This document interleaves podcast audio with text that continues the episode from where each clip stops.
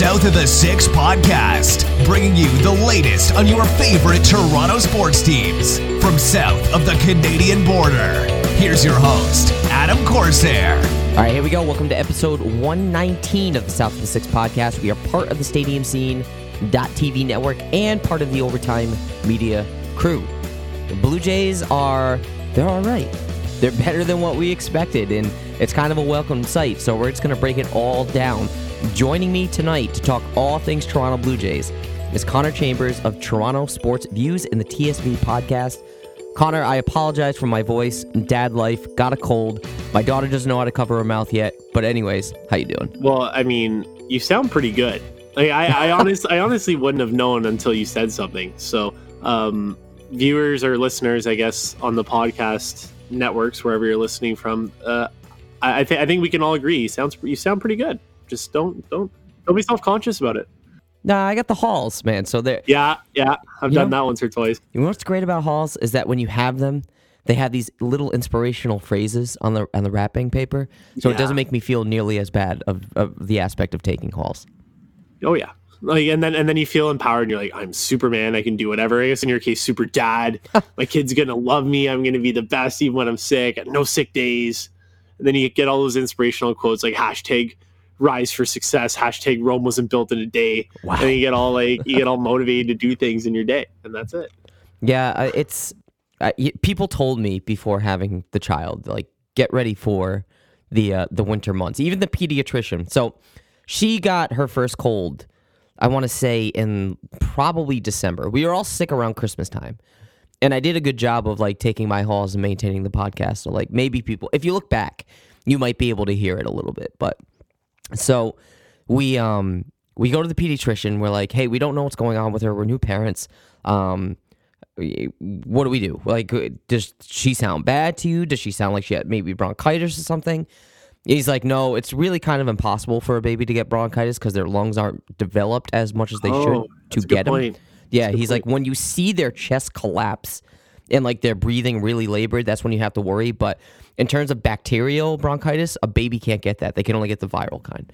Oh. Um, yeah, which I thought was kind of neat. But the the the point of the story, and we were like, so when is sh- this cough gonna go to away? Go away? He's probably he's like probably around May, you know, because because she's in daycare and stuff, and it's like it's a germ Aw. casserole. So oh no. yeah, man, yeah, The gift that keeps on giving. Doesn't stop, does not stop. That's brutal. yeah, Oh, Oh, my yeah. god. Well, speaking of gifts that keep on giving, um, the appearance of Vladdy Guerrero Jr. I'm calling this right now because by the time this airs, we might know. Um, Vladdy's going to hit his first home run tonight. really in in L.A. Yes, in LA, and it's going to be very fitting. And, and that's going to be the gift that keeps on giving for years and years to come. Vladdy Guerrero Jr. and home runs. And it's going to happen tonight, and we're Okay. going to witness it. We are recording this on Wednesday evening, so game two of the three game series against the Angels has not concluded on our end. So we can't predict the future, although I guess Connor can, because he's saying Vladdy's. Yeah, I mean, he walked twice last night. He did. He did. Then no one wants to throw to him though. Yeah. Like, everyone's like, I know your power. I know what you can do. I'm not throwing to you. I don't blame him. I, I would I would intentionally walk him every time he came up to the plate. Well, that aside, let, let's cover the bases first before we go into Vlad Guerrero Jr. in depth talk. So, right now, I guess 500 was fun while it lasted. Um, we're in the middle, uh, as I mentioned, we're in the middle of a three game series against the Angels, so things can change on that front. Um, right now, they finished the month of April with a 14 and 15 record. They swept the Athletics again. And as you mentioned, they now have Vladimir Guerrero Jr. on the squad, hopefully for good. That being said, this team is undoubtedly exciting. And although only April, you know, small sample size and all, quote unquote, um, they've exceeded expectations. So before we get into anything Vlad specifically, how are you feeling about this Jays team heading into May? Pleasantly surprised. I think is probably the best way to describe them. Look, I, uh, if you if you told me that they were going to finish the month 14 and 15, I would take that. Yeah. Uh, as as a Jays fan, that means to me seeing that on paper. That means to me that they're probably in some really exciting games. And as a fan of a team that came into the season with mediocre expectations, that's really all that you can ask for is just stay competitive, be in games, and give us something to cheer for. Because if you have a repeat of last year where it was like, okay, well, like we've talked about this, where it's like, okay, this team is sh- is complete dog shit, but we have Vladimir Guerrero Jr. coming, and that's the exciting part. Right. You can't have that again this year. It's not going to fly. So the fact that all these quote unquote role players are almost sort of stepping up and coming in clutch with moments like Brandon Drury's home runs. And, uh, you know, I know we're going to talk about guys like Eric Sogard and how they've sort of emerged out of the out of the fires like the the night king out of the fire from game of thrones just like this doesn't affect me i am i am god and just kind of comes out so uh it's it's very it's very exciting to see as, as a jays fan and i'm i'm very happy with the games that they've played. A lot of their losses have been only one run as well. So uh that a lot of those could have gone either way. So the fact that the jays are where they are for me from an entertainment perspective is uh, I'm, I'm I'm happy with where they've ended up in the month of April. Yeah, and you know, you you think of all these signings or lack thereof, or the, the small scale signings that the Blue Jays had in the offseason, and you um, you reference all the comments that Jay's Twitter made as a result. Like I remember when Eric Sogard was signed, people were freaking out or Ripping. yeah, dude, like ripping into uh, uh, Shapiro and Atkins and saying Atkins things. strikes again. Poop, Exactly. Poop emoji. Like Exactly.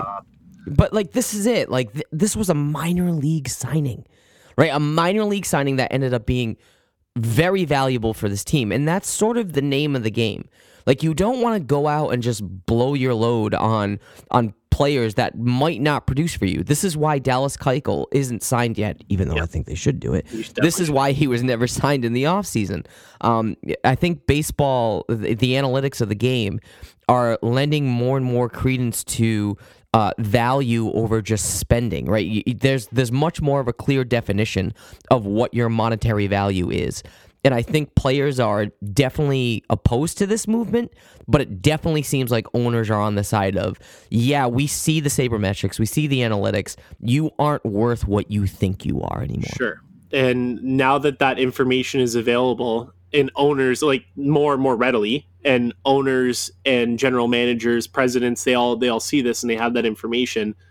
Um, they're running this more like a business now than they ever have, and there's a lot of stakeholders involved, and there's a lot of money in baseball. So um, the contracts that the big stars demand, it's not like contracts of, of hockey players per se. I know that they're in a cap world and it's it's a little bit different because of the of the cap where so you can't get to a certain number and here's what you paid. But you know, guy you're getting you're getting contracts like Trout and Harper and Machado and crazy number deals. So uh, taking a look at that, you have to be financially uh, responsible for your team, and and now it's owners instead of it being more of a passion project, they're taking this as more of a business, and they're saying, okay, we'll spend to win, but we have to put the money in the right places. So is this really worth it? Are these numbers that you're bringing to me, the information that you've been given and, and supplied, is is it worth it to go out and spend two, three, four hundred million dollars on, on this one player?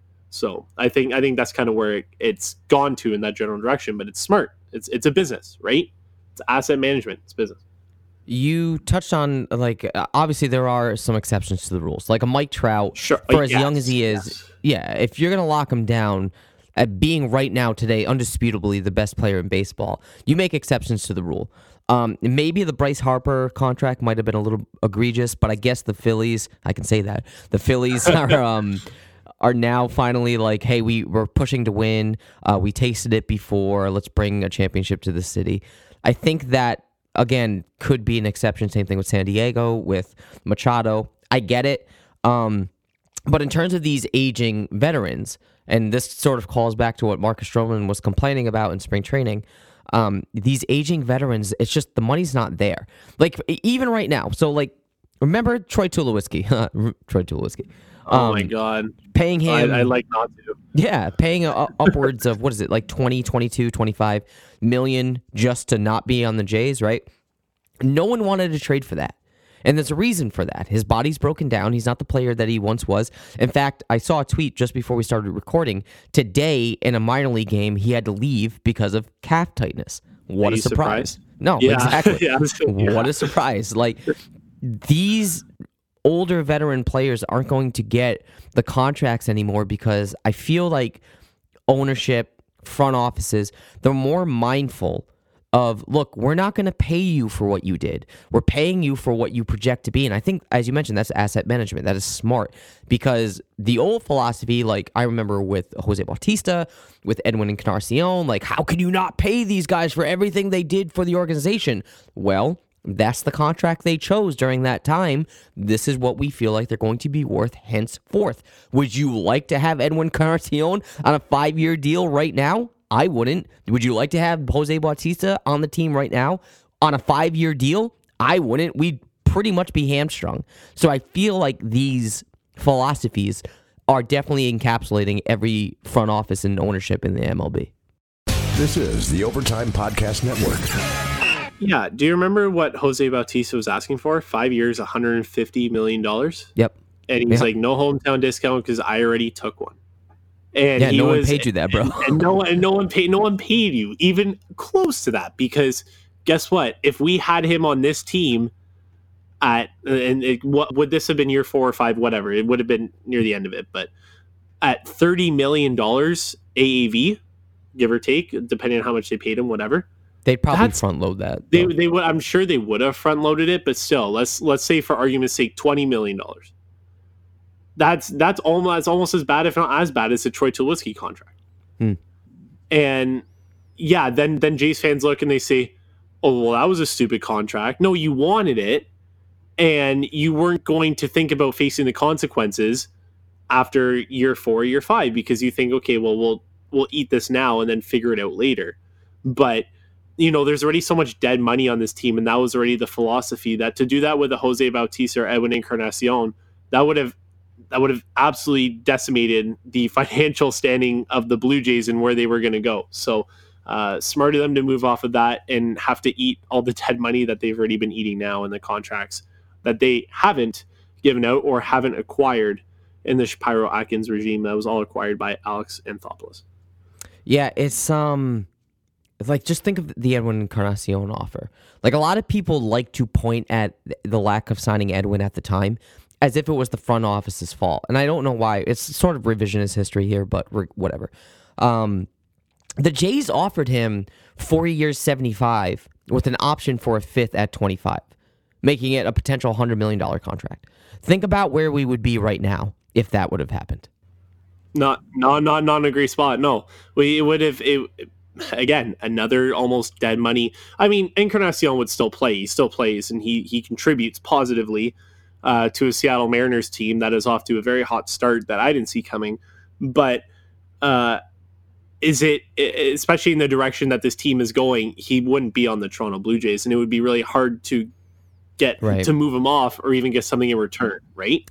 Well, I feel like the Blue Jays are doing everything right in terms of managing their assets and their prospects and whatnot. Um, you mentioned Eric Sogard, who, even though he's battling the flu right now, I'd rather it be the flu than any sort of physical ailment because we're sort of relying on him. I say we, as in the Blue Jays. Um, but he's producing, man, and no one wants to, well, no one wants to admit that they were bitching about in the offseason. Well, here we go. He has a line of 395, 458, 698, and an OPS. Eric Sogard has an OPS of 1.156. Ridiculous. Ridiculous. That's fucked, man. And he already has three home runs. Three home runs. It's Eric Sogard, ladies and gentlemen. he hit he hit three home runs in 2017. That was the most he's ever hit in one year. Wow. He's already matched his career high in in a in a in a baseball 11 games. season Yeah. for home runs. 11 games. Um, yeah. Have you ever heard of a of an atrocious minor league signing? No.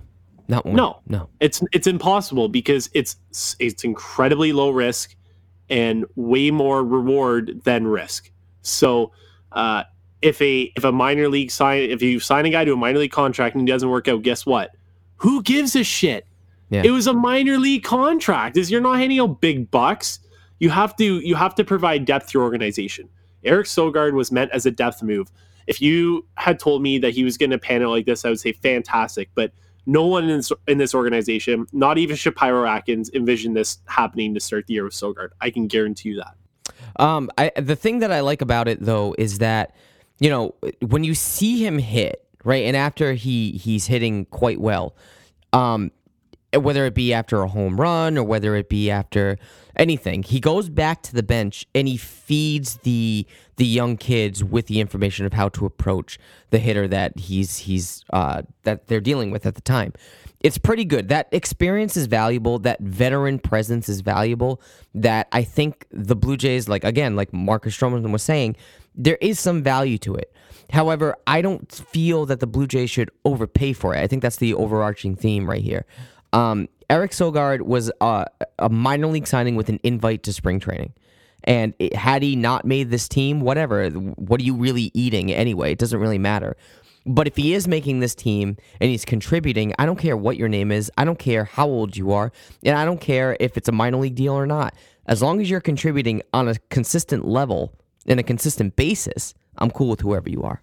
One million percent. There yeah. does it doesn't have to be. It can be a name player that's kind of out of their prime. It can be a no name guy. Um, as long as you're positively contributing to the squad, whatever that means, whatever your definition of it is, everyone's got a different definition. So whatever that is for you, as long as they're approaching it, meeting it, or exceeding it, you know what? Good for that because um, there was no risk to this signing at all. And obviously, if they're not performing at that level after a few months, you can say, okay, well, um, thank you very much for for what you've done, but we're going to move on, and that's it.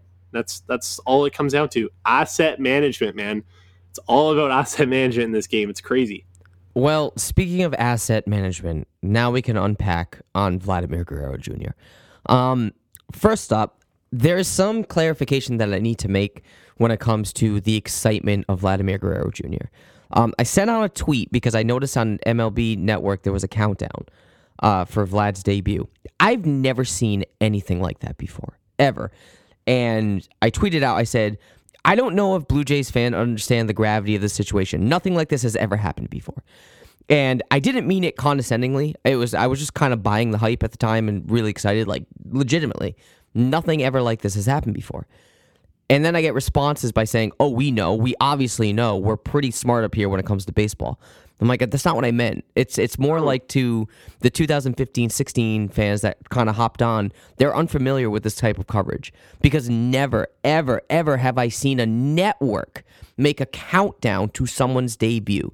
Not Harper, not Machado, no one. Never seen it before in my life.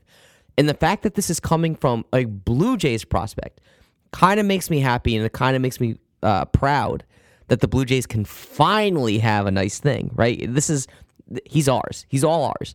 So that being said, um, the debut was great. The coverage was great. It was they timed it perfectly on a Friday night. No other games going down against an Oakland Athletics team that's beatable. Um, you know, get the press coverage there, get all the highlights you want. You know, his dad made a beautiful tribute to him. It was gorgeous. How did you feel about the debut? And do you think that, well, you already said that he's going to hit his home run too, but do you think that he's going to adjust well in the majors? Yeah. Uh, I was not expecting him to come up and just start hitting three, 350, 400 uh, right out the gate. Um, I think if you were to say that, you would either be foolish or lying. Right. Uh, I it's it's hard. I mean, there's there was so much hype around Vladimir Guerrero Jr. and do I expect him to be a better hitter than what he's producing now? Yeah, absolutely.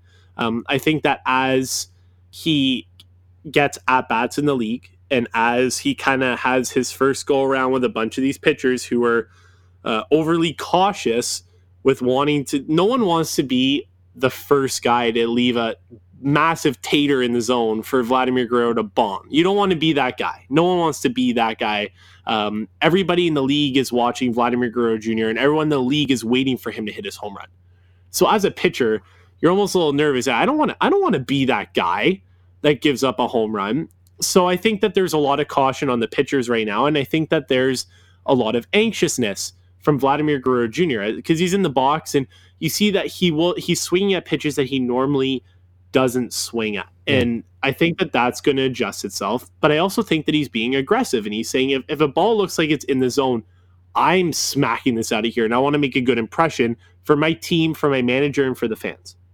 Because I know how much this city loves me. They've welcomed me. I have a Raptors jersey. Drake's like, yo, my man, welcome to the city, bro. Like, you're a beauty. So, everything that's been encapsulated in that, he's feeling when he's in the batter's box, right? It's not, it, it's not anything different than what uh, than than what you would feel like in the on the first day of work when you have like your your friends and family are like, oh man, like we're so excited for you, like you got this new thing, blah blah blah. You feel everything that's kind of come with that into your new beginning. So for Vlad Jr., it's it's almost just he has to get a little bit more uh, comfortable and and relaxed because I see him, he's kind of not relaxed. He's really anxious up at the box. Right. And for one pitcher to just take his mind off for a second and leave a tater there. And I think it's going to happen tonight. I think I think that, um, especially with now that the Angels have they they made him what they were he was 0 for 2 with two walks last night, yep. correct? Yep. So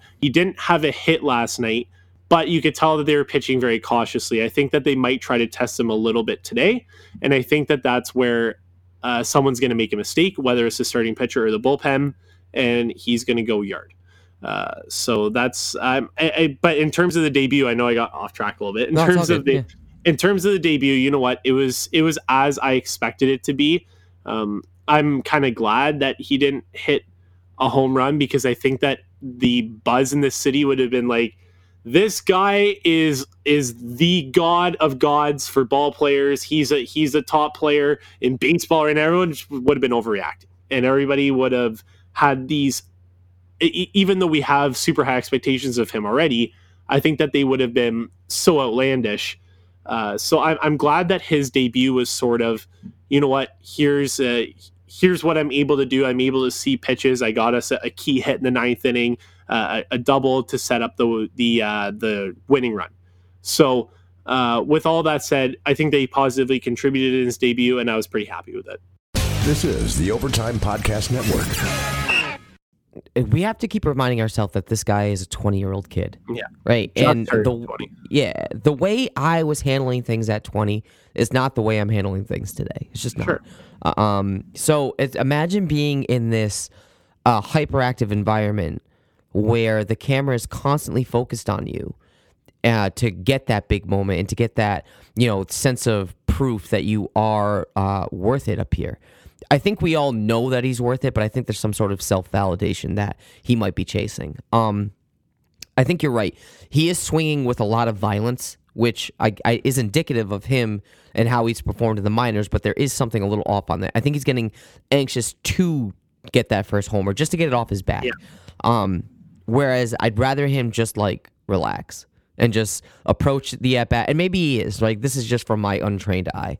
Um, but it's it's crazy. It's it's outstanding that the Blue Jays now have this member of their roster that's getting attention. So much so that you know after watching the condensed game of uh, last night's game, uh, Tuesday night's game, you his first time walking to the plate, he had a standing ovation. Yeah. From and this is not just people from you know Canada traveling. These were people in LA giving Vladimir Guerrero Jr. a standing ovation. Yeah, that was nice to see. Uh, obviously, there's the lineage with his father, but uh, it, Yeah. it- again, it's still you can still have a father son moment and, and give the kudos. But this man has garnered so much attention, and obviously, we've heard about him for the last three years constantly up here, or I guess in, in your case down down there as well. But Mhm. uh, you know, it's it's crazy to think about. I saw uh, one of the Cubs players. I think it was uh, Pedro Strop, and he was doing an Instagram story uh, of Vladimir Jr. Uh, Guerrero Jr.'s first at bat with the Blue Jays, and the entire Cubs uh, do- uh, clubhouse was watching That's and sick. they were cheering for him to get his to get his first uh, hit, his first home run, whatever. And they were watching because I think that they were either in a rain delay or they were before the game or something. They were all in there.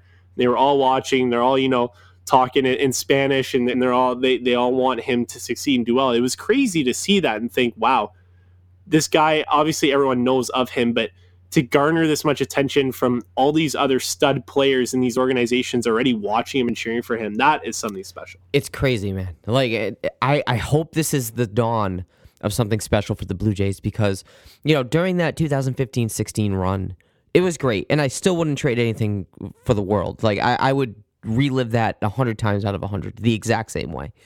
The thing is, is that we we knew that that team and that squad was very finite, right? We knew it maybe had a two three year window, whereas this squad, you know, we, we haven't talked about Cavan Biggio, we haven't talked about Bob Bichette, we haven't talked about Anthony Alford. To you know, to, if we're being honest, he's been struggling a bit, but still, there's a lot of potential in this team coming up, especially on the field and in the hitting end.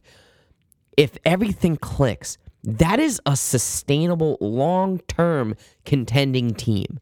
And I think this what gets lost on Blue Jays fans is that as soon as Shapiro and Atkins came in, Shapiro specifically said, This is what we want to do. We're trying to build a sustainable contending team.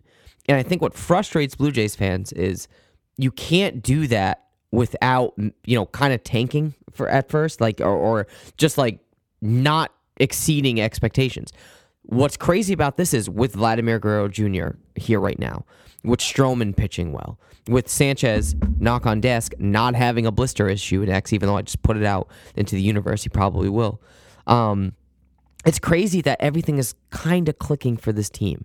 You know, save for Devon Travis and you know, save for unfortunately Matt Shoemaker, things are still okay. Again, only April. So when you have a Vladimir Guerrero Jr. on this team to sort of boost that and to give this team a nice little jump start and a kick, I think that adds value in and of itself. Yeah, uh, the the fact that the Blue Jays have been able to sort of quote unquote avoid the injury bug for majority of the roster. Obviously, Matt Shoemaker for the year torn ACL. Devon Travis, in my opinion, I don't think he's ever going to play another game in a Blue Jays uniform. Probably not. personally, no. Yeah. um, which is really sad because I do like him, but um, the emergence of guys like who we've talked about, Eric Sogard, there's Brandon Drury, Lourdes Gurriel Jr., Freddie Galvis, Bo Bichette, uh, Cavan Biggio can play infield and outfield as we've seen in the minors. So haven't even talked about Richard Urena.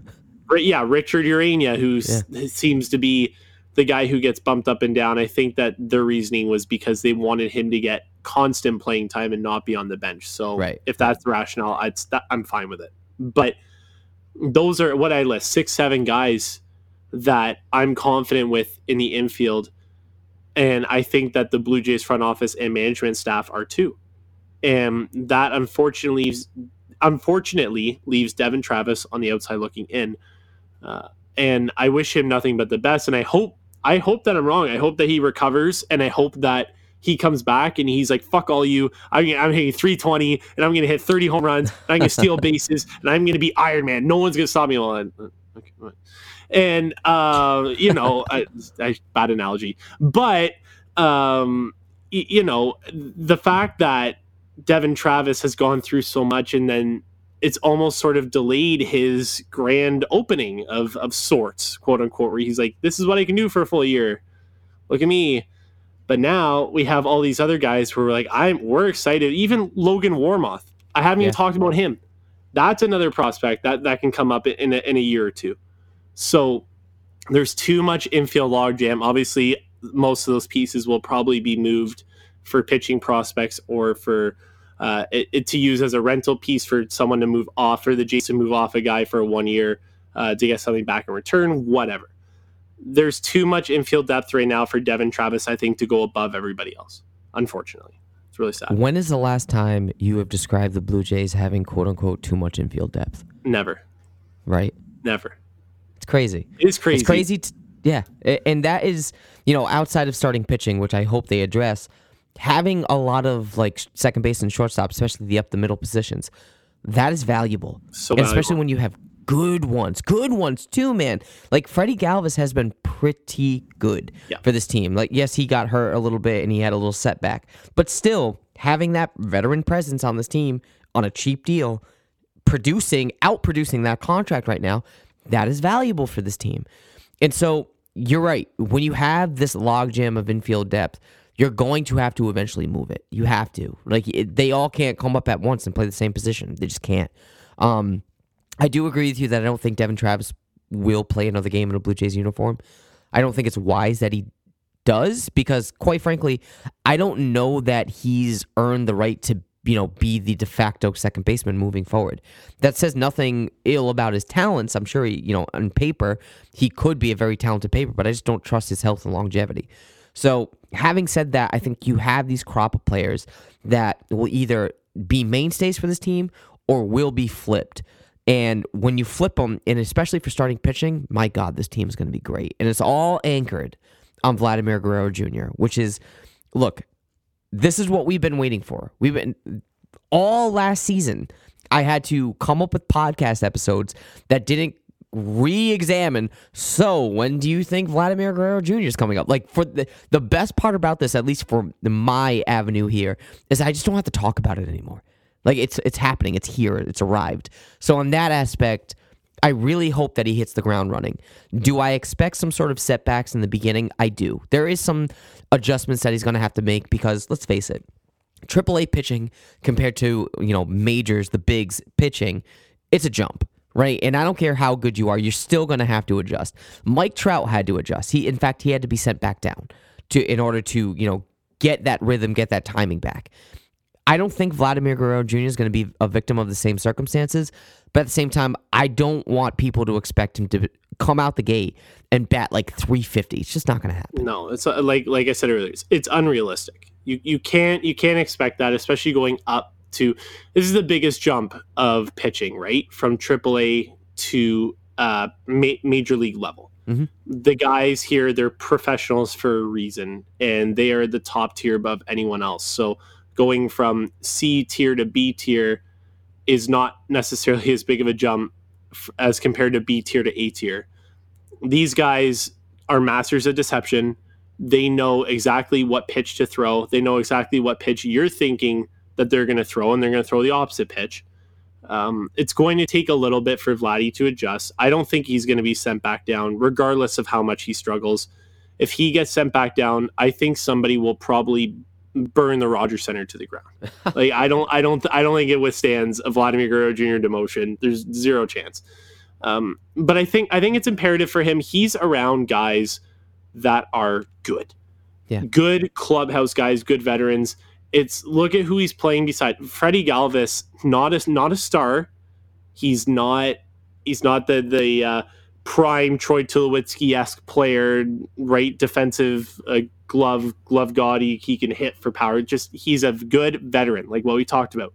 Veteran player, but can calm down Vladimir Guerrero Jr. on that side and provide him with the stability of saying, hey, man, you handle your hot corner and I will take care of everything else. And you don't have to worry about overranging or overextending. Like, I got you.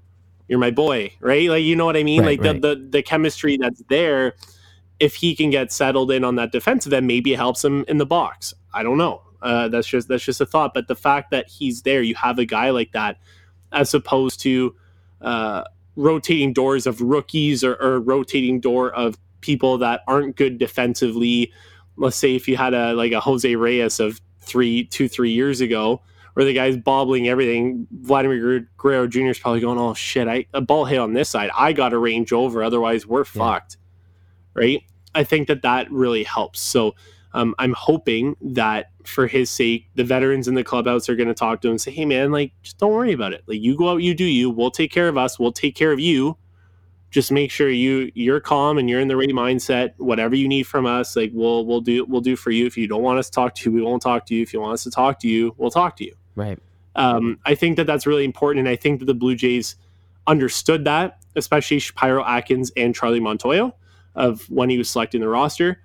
So overall, with that, I'm I'm happy with the personnel that they have in Vladimir's first year to make him become eventually that clubhouse leader, that veteran that can pass on stuff to um, his peers, his his youngers that come through in the system a year, two years, three years down the road. Uh, the group that they have now is a perfect group for Vladimir Guerrero Jr. The only thing that I hope, well, not the only thing, the biggest thing that I hope the, especially Montoyo does is put him in a position to succeed. And so far in the batting order, I haven't seen it. Um, I would much rather him bat before Justin Smoak. So they're not just pitching around Guerrero. Like you, you kind of want to have him hit in front of a, a very good power hitter, like sort of that Donaldson, Bautista, Edwin kind of philosophy. Um, right now, he's batting after Tellez and before Drury. And we're going to touch on Drury in a bit, but he's been good. Don't get me wrong, Brandon Drury, but he's not scary like maybe a Justin Smoak is. Justin Smoak is a very good hitter. So I just feel like it will be beneficial for Vladdy to get the looks that, you know, we all anticipate that he's going to get if he's hitting in front of someone a little bit better. And that involves Charlie Montoyo putting him a little earlier in the lineup just so that success can come a little bit quicker. I agree. I understand why he's not putting him in the four spot. I know he did in the second game. Um, Yeah. But I understand why he's not putting him in the four spot right now. I get it. Um, I would like to see him bat second or third as well. So I'm completely on board with you there. Especially, I'd like to see him exactly what you said in front of Justin Smoak. Justin Smoak, then knowing that he's right behind Vladimir Guerrero Jr., and then maybe you have another power batter, and really good hitter behind Justin Smoak. It's like, okay, I have to pitch to Vladdy because if I if I don't, I have to pitch to Justin Smoak, and then if I don't, I got two runners on. I have to face this guy, right? And that and Yeah. that was the beauty of the trio of Donaldson, Bautista, and Encarnacion, because it's like, well, shit, I have to pitch to Donaldson. Oh, I pitched around him. Great. I have to pitch to Bautista. Oh no, okay, I pitched around him. I got two runners on. Encarnacion's gonna bomb me, and now I got three runs that are against me. So um, I, I'd like to see the same sort of mentality implemented uh, for Vladimir Guerrero Jr. I think that batting fifth or sixth is not. I know he hasn't batted sixth yet, but just more in that bottom of the order is not good. I'd rather see him bat second or third as opposed to fifth. I get that they're trying to be consistent with it, or at least Montoyo is by you know, uh, save for that one time that he was batting fourth. Um, he's been batting fifth exclusively. I just don't think that he belongs there. I think that you know, if you did something like uh, in a perfect world, like so, Sogard's healthy, you put Sogard at the one. Um, I, I guess Galvis would be your two. Um, Yeah, that's what I was. That's that's the name that came to my head. Maybe, Yeah. or you could maybe do like a Grichuk, or that, yeah. maybe Yeah. like Um, Randall. I guess I don't know. Then you have uh, Vlad as your three, Smoke as your four, Drury as your five, because Drury's kind of humming right now. So Yeah. that's a nice little trio right there. And then you just worry about the rest, like six at nine. six. Yeah, right? yeah. And then and when when Tellez when Tellez is bad is going, it's going. Like he Right. can be a good hitter when he's on. He's not right now, unfortunately, but he can be a, a good hitter when he's on. And then seven to nine, you plug and play. Seven could be Teoscar Hernandez, who we've seen swing a hot bat at, at, at times with the Blue Jays. Right. Uh, eight, Danny Jansen. That's a pretty good eight hitter. And then nine is uh, who Socrates Brito. yeah, yeah. So, oh shit, yeah. The the guy who should be out of the league yeah. at number nine. So that's pretty good. Like Yeah. for for all intents and purposes, and for the fact that we don't have besides Vladdy Jr. a true superstar by name, that's a pretty decent batting order. Especially when the guys that we know can hit start hitting. Yeah. It's not. I mean, in, in all honesty, I'd take out Brito and put McKinney there, but that's. just oh yeah, but like I would I would too. Brito's dog shit. Guy Yeah. sucks. I don't know. We traded for that guy. I know. Well, we traded for Juan De Paula. Yeah, That's what no, we, we, did. de- we definitely traded for Juan DePaul. Anything else was, um, they could have traded a bag of balls, would have had the same effect. But I don't know why we're we don't owe this guy anything, man. We are trying to create a, a, a roster spot by tr- by trading away Kevin Pillar. We don't owe Socrates Brito nothing. Wake yeah, up. I agree. I agree. This is the Overtime Podcast Network.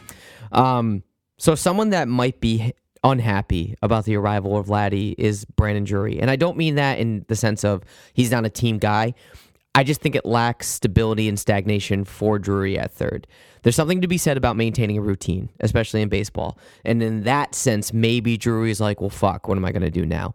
But even with Vladdy up here, Drury has been more than serviceable, right? Especially over the last 10 games, he's had a line. uh, Again, we're recording this Wednesday evening. So anything that happens 10 o'clock tonight, I don't know. I can't predict the future. But as of right now, 836 on Wednesday evening, over the last 10 games, he's had a line of 333, 381, 795 with an OPS of 1.176. That's stupid. It's ridiculous. That's stupid. I'm not, yeah, I'm not sold that this type of production is sustainable. No. but you gotta like what he's doing for this team. He even played right field last night, so he's sort of that super utility, quote unquote, that the Blue Jays have been looking for ever since we couldn't get Ben Zobrist. So, having said that, I do think that he's going to remain on this team. It's just a matter of if these players that are consistently playing these positions, like I don't know, maybe McKinney gets hot in left field or Teoscar gets hot in left field or McKinney gets hot in right field or what have you, or maybe Sogard remains hot and stops getting sick at second.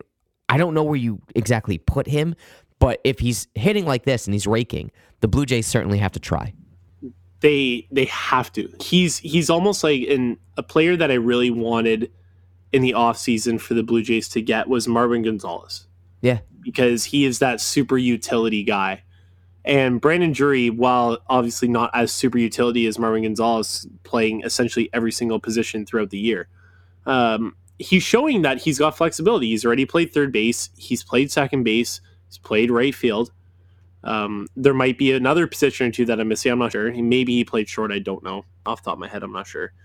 But he's showing that a he's a team player by saying no, like coach, leave me in. I will play wherever and I will do whatever it takes to to allow for others to flourish and be successful. I know I'll get my own and I know I'm gonna, I'm confident in myself to get it. And every time he hits a home run, he rounds third base and Luis Rivera, right? He looks at him and he, and he points to his head. Because everything that he was doing before was struggling, it was all mental. Right. And now he has that confidence and he's like, I'm going to go out and I'm going to crush bombs. And now I know I'm confident in myself to hit it, and I know that I'm going to produce. I know I'm going to go out there and positively contribute to the team. You need you need guys like that on your team. Brandon Drury has won me over this year. I've always liked him, but we didn't see much of him last year just because he was hurt. So I never really got a true a true glimpse or, or, or, true look into seeing what Brandon Drury could contribute to the Toronto Blue Jays. But from what I've seen this year, I am pleasantly surprised, and I hope that it keeps up. Will he have an OPS of 1100? No. Throughout the course of the year? No. No. But it's it's that's that's a really good number considering the fact that he was pretty bad to start the year. He was not good. So you have to respect what he's done and his willingness to a not play a, a set position day in and day out and b still give you positive at bats that's that's pretty good. That's a, a prime Ben Zobrist, uh, a Marwin Gonzalez esque player that every it seems like every championship team needs a guy like that to plug and play, especially if you're going to be doing uh, substitutions in the bench rotations. Uh, when you're pinch runners or, or when you get into the National League, when you start uh, doing pinch hits and, and stuff like that, you need guys like that. You need to have that flexibility you weren't uh, incorrect with the positions that you said he played. He's played 23 games at third, four at second, and only one in right field. So those are the yeah, extent. last last yeah. yeah. That's the extent of the positions that he's played. But you're right. Um, it's incredible for me, and this is where I give him a lot of credit. Um, with the the constant shifting of him right now, like I, he may not know where he's going to play on a given day.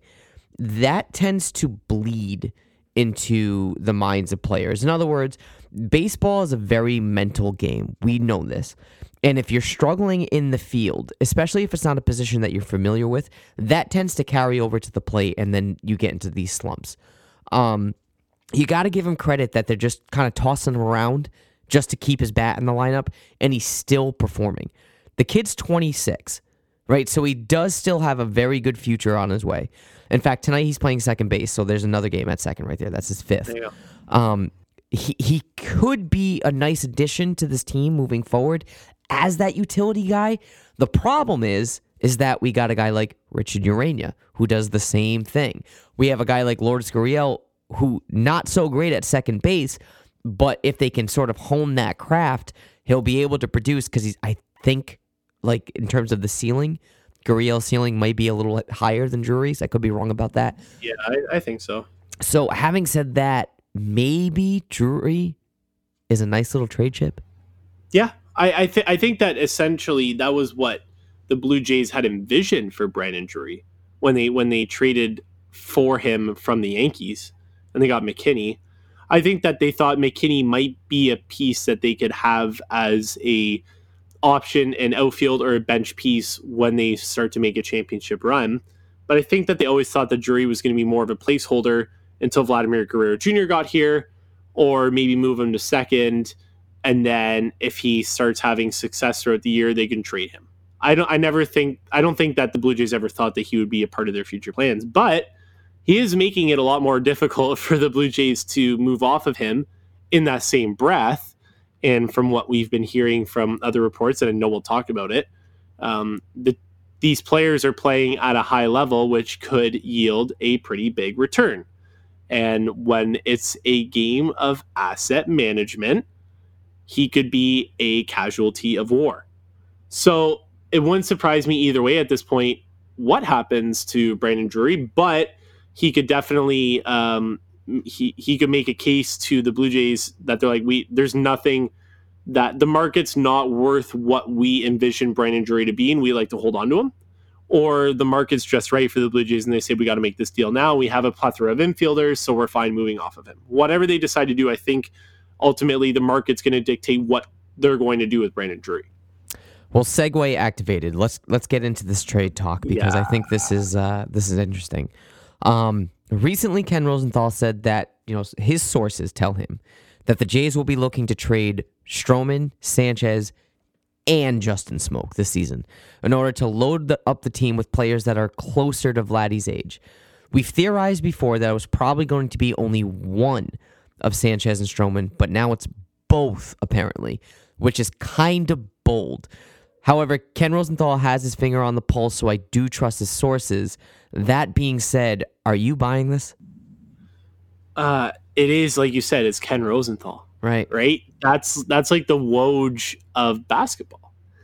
I didn't envision the Blue Jays moving off of Stroman and Sanchez. I thought that they would pick one and build around the them. Yeah. Right? And say, okay, well the other you you can go.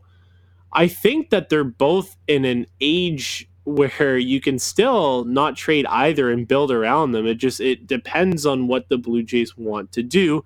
And again, talking about the market, if the market says, okay, for Marcus Stroman, if he keep, relatively keeps up the numbers he's producing, he's an early Cy Young candidate. Um, to get an to get a Cy Young candidate type of player pitcher at the trade deadline, you're going to get a massive haul back. Oh yeah. Um, especially for that team that's that's pushing. That might not be something that you can pass up, especially if you if you're sick of Stroman's antics, if you don't think that he's going to repeat his success, if you're scared of Aaron Sanchez's blister issues, nail issues, and he's pitching well to start the year, and some other team wants to take on the risk, then you then then you have then you have to do it. If those concerns are in your head and you're not sure, and some team goes, we'll give you prospect two, five, and eight for Marcus Stroman. We'll give you prospect three and 10 uh, and 20 for Aaron Sanchez. They'll probably do it. So I just thought that they would go one direction or the other. I didn't think that they would do both. But I think it's going to be a tougher sell if they're right in the thick of a wild card, uh, especially since the attendance at the Rogers Center has not been great has been pretty poor. you can hear crickets sometimes in the Rogers yeah. Center, which is sad. Except but, for Friday. Yeah, except yeah, except for Friday. Yeah, uh, honestly, that was uh, even even at that. I remember I was talking to my mom. She thought it would be a, a sold out crowd, and I was like, no. And yeah. she goes, well, I remember she goes, well, Vladimir Guerrero Jr.'s first game can't sell out a crowd. Then what the hell else are you going to do? Postseason. I'm like, postseason. I'm like, it's. I'm like, you have to make the postseason. You have winning trumps everything in this city.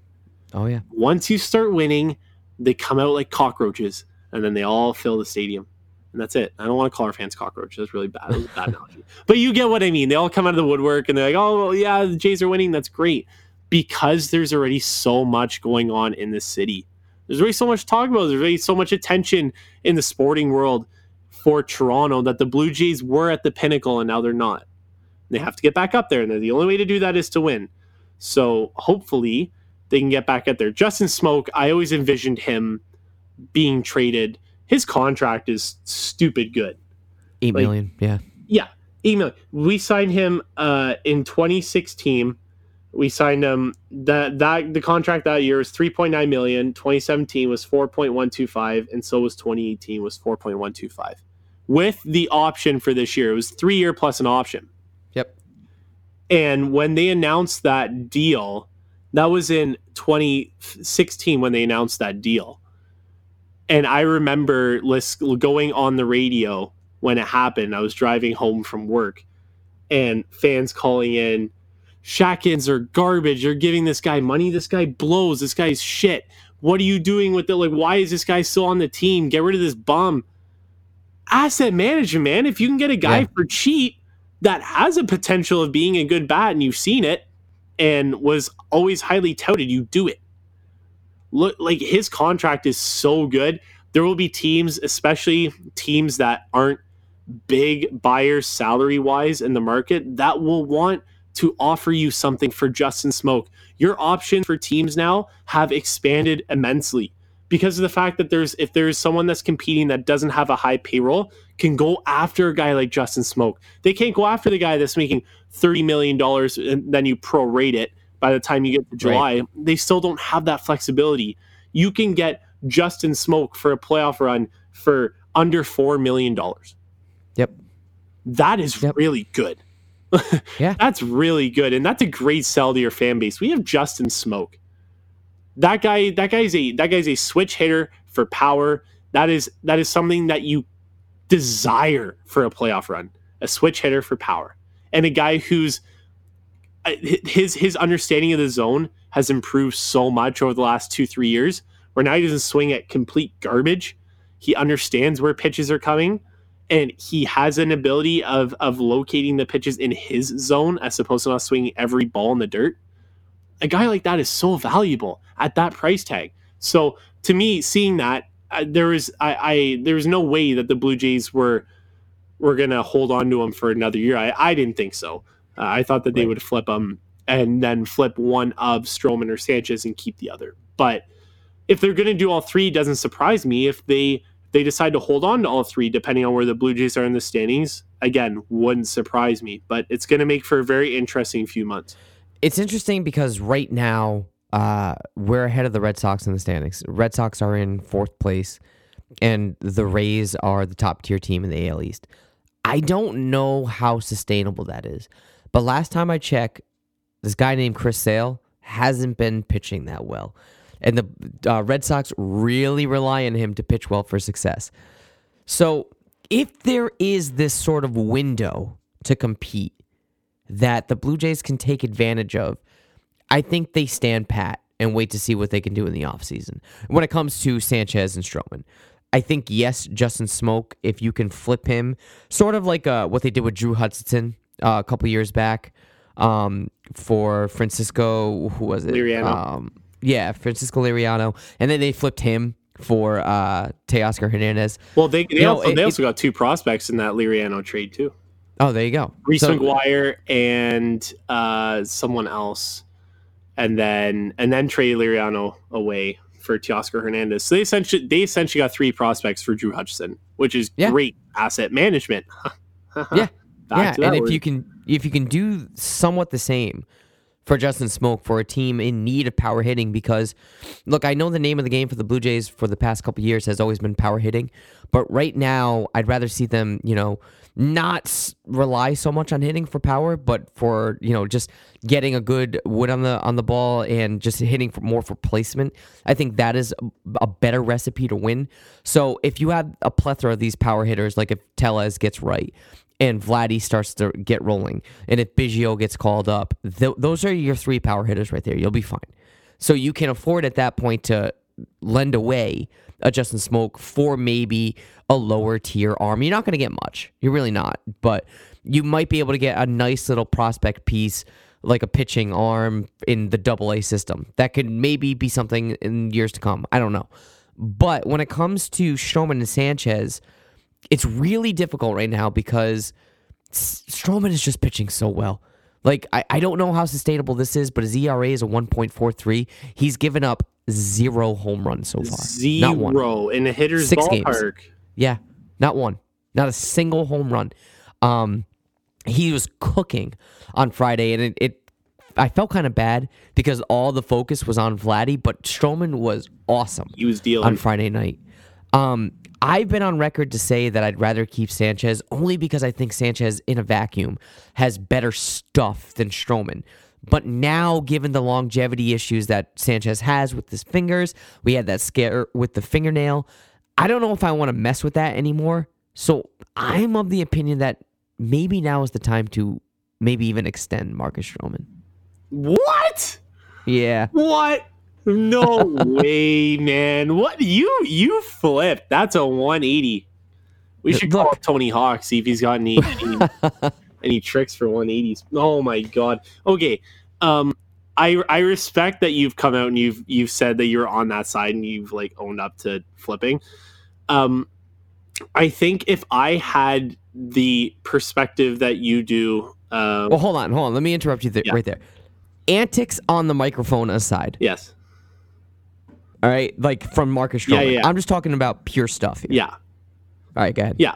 Um uh, the the perspective I mean for well, I guess you you still have to put that into you still have to keep that in consideration, no?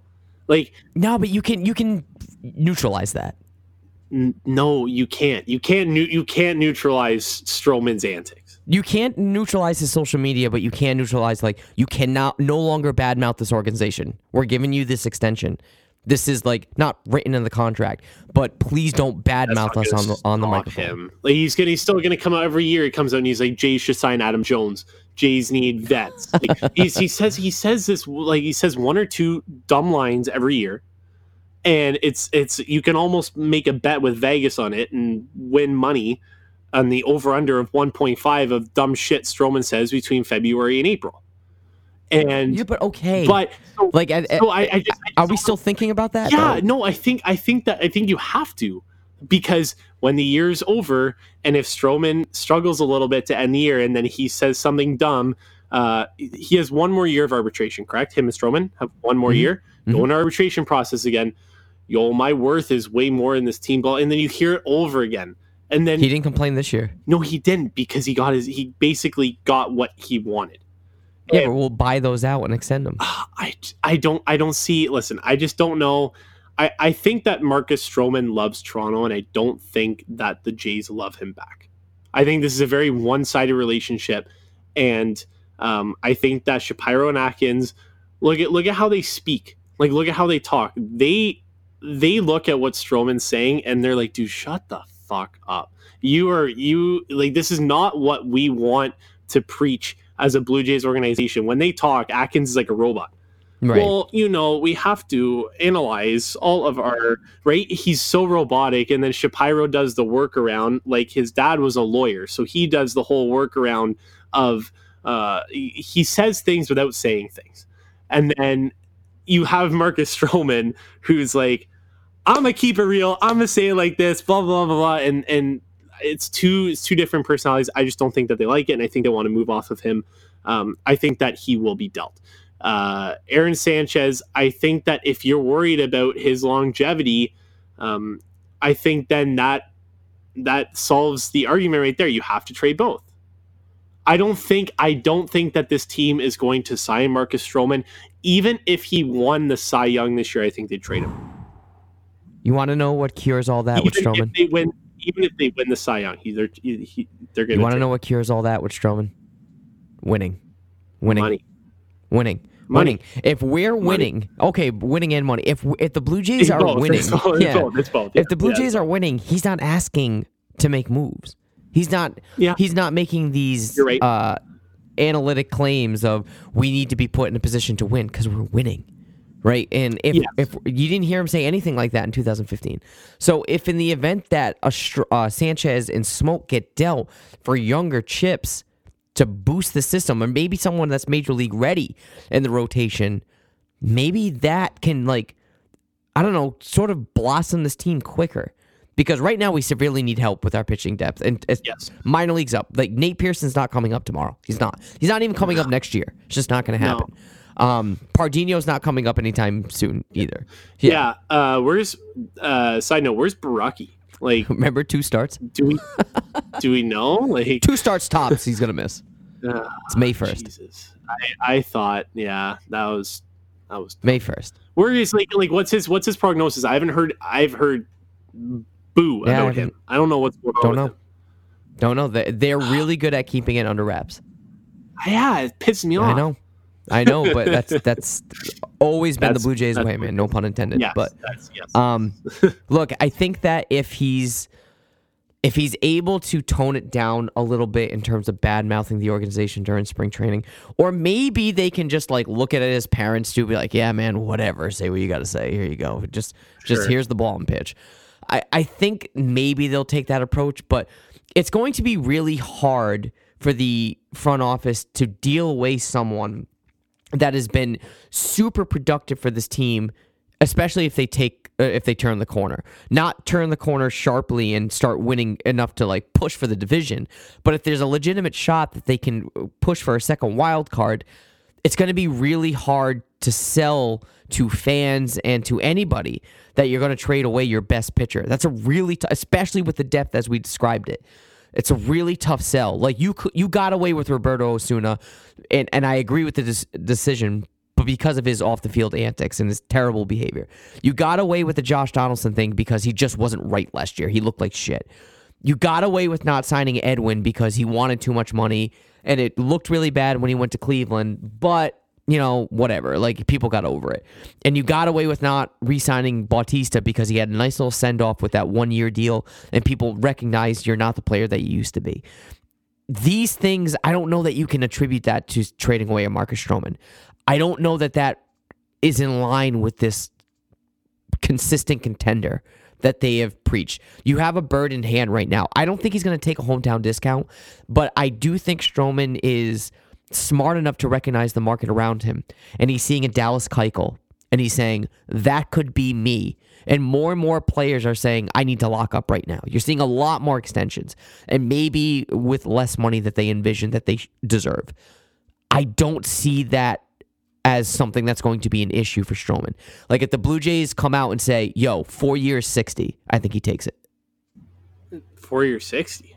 Yeah, You think? yeah, Uh, yeah. I mean, I guess that's more of a. Uh, yeah, and you're also buying out an arb year yep. if you do that. So with that considered, Let's go four Yeah, eighty. Yeah, I would I would say probably more 480. I think that that's more of an indication of where the pitching market is. I think 460 is a little low. I think that he wouldn't take that. But you are buying out an arb year, so that has to be taken into consideration. Um, I think that he would do that, and if it's if the money makes sense, yeah, the Jays might do it too. I just don't think if if Stroman comes to them and he's like, I want 25 million a year for five or six years. Peace out, bro. Later. Good luck. see you Good luck. later. Right. You're not going to get that. He'll be thirty when that happens. Yeah. He's not getting that. No. No. You know what I mean? And th- this is where I think that the Blue Jays have the advantage. Like right now, say he's 20 he's going to be 29 next year. They buy out that year of arbitration, 4-year deal starts right then, right? He'll be 33 when that's over. You don't have to extend. I don't want a pitcher past 33, especially like with big money. Go go away. It's fine. But Bartolo Colon, bro. well, well, maybe him. Big But, like, sexy. Yeah, it's true. But like y- you have this available for you right now, and I think that contracts are getting cheaper.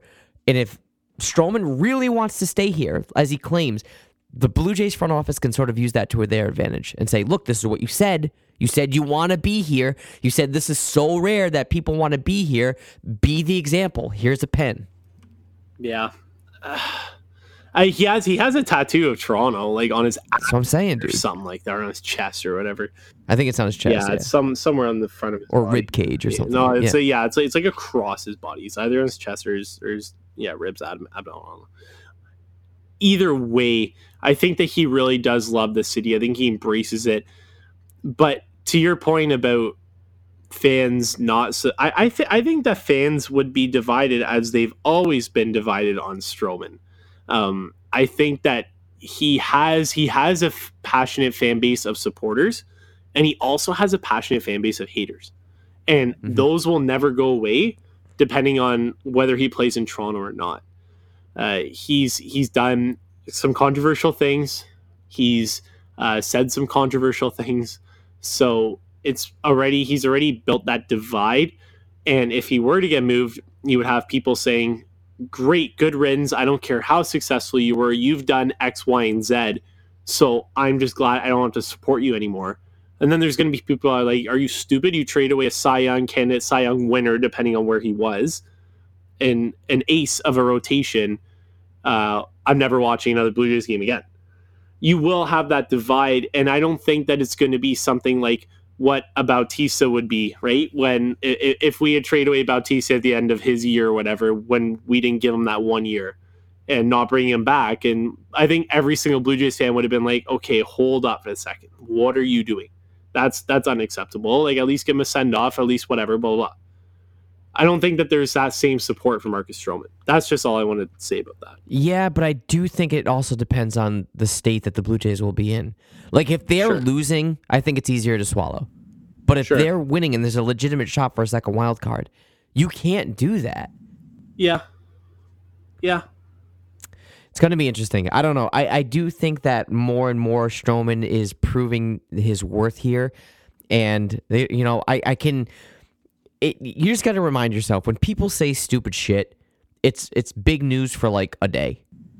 Yes. you know and then like especially with someone with talent and then they go out and prove that they're one of the best in the world like look at kevin durant he says stupid shit all the time look at kyrie Oh. irving like saying I, the world is flat stupid shit all the time but when he plays you're like i kind of would like that guy on my team you're like you know what i'm saying like Yeah. Look at look at Kawhi Leonard says dumb shit all the time. Yeah he doesn't say anything yeah you know but like it, it's things like that the these Yes. Yeah. type of situations you can sort of mend and you can sort of look behind if he's pitching well. Now, if he wasn't pitching well, I, I want none out of it because that's like a double whammy right there. Sure. But seeing as always that he's pitching very well, like his his numbers speak for themselves. I don't know. I again, I don't know how sustainable this is. I think it is rather sustainable because he's proven that he could be this this Cy Young candidate, especially what was 2017. He finished eighth in Cy Young candidacy. It's pretty good. So uh, if if if this can continue, if he's this pitcher through and through, he's throwing less fastballs and more breaking pitches, which is a great sign that he's trusting his other stuff. Yeah. Man, I, I, I think that the Blue Jays would be dumb to not extend him and not to keep him if they're in contention. Yeah, I mean, I could see them offering an extension and then almost seeing where they are next year, and then saying, "Look, you can get a Stroman, a good Stroman, for three years at this dollar. It's certainty of the contracting and cost. Uh, what are you going to give us back?" I, I could see them doing that as well. There's a lot of different avenues the Blue Jays can explore with Stroman and Sanchez, but they would be they would be dumb not to at least field calls. So Yeah. Yeah. All right. Well, it's going to be interesting to see. I think either that way. yeah, it, if anything else, it gives us a lot of talking points from now until July. So I've never been. I, I haven't been excited to talk blue. This I haven't been this excited to talk Blue Jays in God a long time. Yeah, Yeah, I know. ever It's- since the end of 2016, probably. it's a new day, man. Yes. Even with the the Raptors hype around us, and unfortunately the Leafs got knocked off, but still there was that playoff hype. People were still talking Blue Jays, which is great. Yeah, it's fantastic. It's, still it's still making its rounds, which is really positive. Uh, obviously, these West Coast games don't help anybody, especially your dad time. But um, you know, it's it's great for the Blue Jays that they have a guy like Vladimir Guerrero Jr. to sort of start the conversation and then say, "Oh, have you seen Marcus Stroman, Aaron Sanchez? Have you seen uh, this kid, Freddie Galvis? Have you seen uh, Eric Sogard? Have you seen blah blah blah blah blah Brandon Drury, clutch guy?" Right. And then all these talking points start to happen, and then you find yourself an hour and ten minutes in having a conversation about the Toronto Blue Jays. It's incredible. Um, speaking of that West Coast swing, let's get into predictions. Um, as I mentioned, they're in the middle of the Anaheim series, so let's go to Texas this weekend. They travel there for three games. Texas is now one game under 500 after dropping a game today. They're 14 and 15, and they are third in the AL West. They are very similar to the Jays in that regard.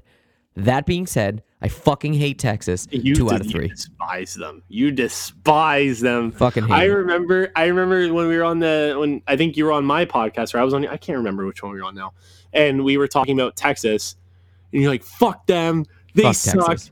Yeah. 60 wins. You were just not. You were not about them. You're like, "This team is dog shit. I hate them." um, I love your passion of of hatred for the Texas Rangers, which I shared, not to maybe your extent, but I really do not like the Texas Rangers. Uh, obviously, with our history with them, they can go fly a kite. Uh, if if they if they dismantled as a team tomorrow, I think the league would be greater. Two out of three. Yep, same. All right. Um, Jays travel back home to host Minnesota for three, starting I want to say Monday. Uh, Minnesota is cooking right now. They're first in the Central, 17 and 10 is their record. That being said, one out of three for the Jays. Um, I think that the Jays, even though they the Minnesota, even though Minnesota is cooking, I think that the Jays, when they want to, they can they can play well against Minnesota. Um, and I know that Minnesota on paper, especially like record wise, is the better team. I'm going to take two out of three with the Jays. Ooh. I think that they're going to figure something out. They're going to come back from this road trip, be a little bit more energized, and uh, have something to prove. And it's going to be two out of three uh, against a uh, cooking team like the Minnesota Twins. Lastly, they host the Chicago White Sox for a weekend series. Um, they're off Thursday, so heading into Friday, Saturday, Sunday against the Chi Sox. Again, Chi Sox are fourth in the Central, record of 12 and 14, and not too far off from the Jays. But I do think the Jays, their overall talent, will uh, boost them in the series. I'm going two out of three. I'm debating. Uh, yeah, I'll go two out of three. I, I wanted to say sweep because Toronto Toronto does play. Actually, they've been they've been so hot and cold with the White Sox. Sometimes they'll sweep them, and sometimes they'll get swept. But um, I'll take two out of three against the White Sox. Uh, I think that they'll be able to pull out. Uh, I think that the White Sox will take game one or game three, uh, one of the two. I think the Jays take the rest. But um, I think that this is the stretch where the Jays, you know what, LA has kind of been off to a slow start. I know they got the. I know LA got the win last night but they've been off to a bit of a slow start. You got Texas, who I just don't believe in, as neither do you. We have hatred towards them. I think the Jays do too. I don't think that's not. I don't think it's going to leave for at least another decade, regardless of whether Jose Bautista is on this team or not. It's ingrained in them. I think they'll take two out of three, and then uh, with the Minnesota trip, they got something to prove. Two out of three. I think they're just going to be cooking. I think they're going to be winning. I think W's, W's, W's. They're going to be taking series. They're going to be showing the league, hey, we're for real. Come to play. It'll be a couple games over 500 by the time the Chicago White Sox series is over. The reason why I have them dropping one against Texas and one against Chicago is that fifth starter issue. We still don't know what yes, they're going to do. Me too. You know, so yeah. they're probably going to go with an opener, uh, especially if they go with like a Pannone to start. I don't like that at all. I think he's been very good out of the bullpen, fellow Rhode Island na- native right there. So shout out to Thomas mm. Pannone. But um, uh, I don't know. I think those are the games that are going to be hiccups. So th- those fall on the Texas series and the Chicago series. So for that reason, I think they're only going to take two out of those three, respectively. Well. But still, yeah. look. So I got what five out of nine. That's that's still a pretty good trip. Yeah, I got six out of nine. It's good, man. You know, it's not bad. I'll take it. All right, uh, that's going to wrap it up for today. It's good that we can go over an hour talking about Blue Jays. I don't know when the last time I was able to do that, but you know the deal. This is your time to shine. Promote anything and everything that you got going on, man. Floor is yours. Go for it. Yeah, so you can follow me on Twitter at TO underscore sports views. Check out my podcast, the TSV podcast, wherever you get, wherever you listen to podcasts, wherever you get your podcast from. We're there. Um, I'm going to be having Adam at some point come on. Uh, he doesn't know this yet, but he's going to be my next guest at some point. Oh, okay. Right. So there's there's a there's a surprise for you, Adam. Uh, at some point, uh, when we're done recording this, we'll have to figure it out. But uh, we might we might do a, a, combo of raps, Blue Jays. We'll see what's going on at the time of recording, uh, but we'll figure it out. It's nice to have that flexibility to be able to chat Raptors and Blue Jays. I also talk Maple Leafs, so if I know you listeners aren't here for Maple Leafs, but if that is something that you do want to listen to, you can check out some of my uh, latest podcasts. We did talk about the Leafs um, when they're going into the playoffs, sort of what their state was as a team. I'm going to be doing a season wrap up podcast about the Leafs as well. Just a quick one to summarize uh, what where I think the Leafs should go and what direction I think that they should take, who should come back, and who we should say adios to. So, um, yeah, that's uh, that's kind of what's cooking in the TSV world. But uh, I'll I'll put the mic back to you. Uh, you can find all of those links to Connor's Twitter, Connor's show in the description of this show. They'll be right there available for you. You should subscribe to the show. I am a subscriber, so you should do the same. Leave a review, rate it, everything, share it. And uh, yeah, dude, anytime you want me on your show, I'll be there. But for the sake of the show, it was good to have you on, and uh, I'll talk to you later. Absolutely. See you later.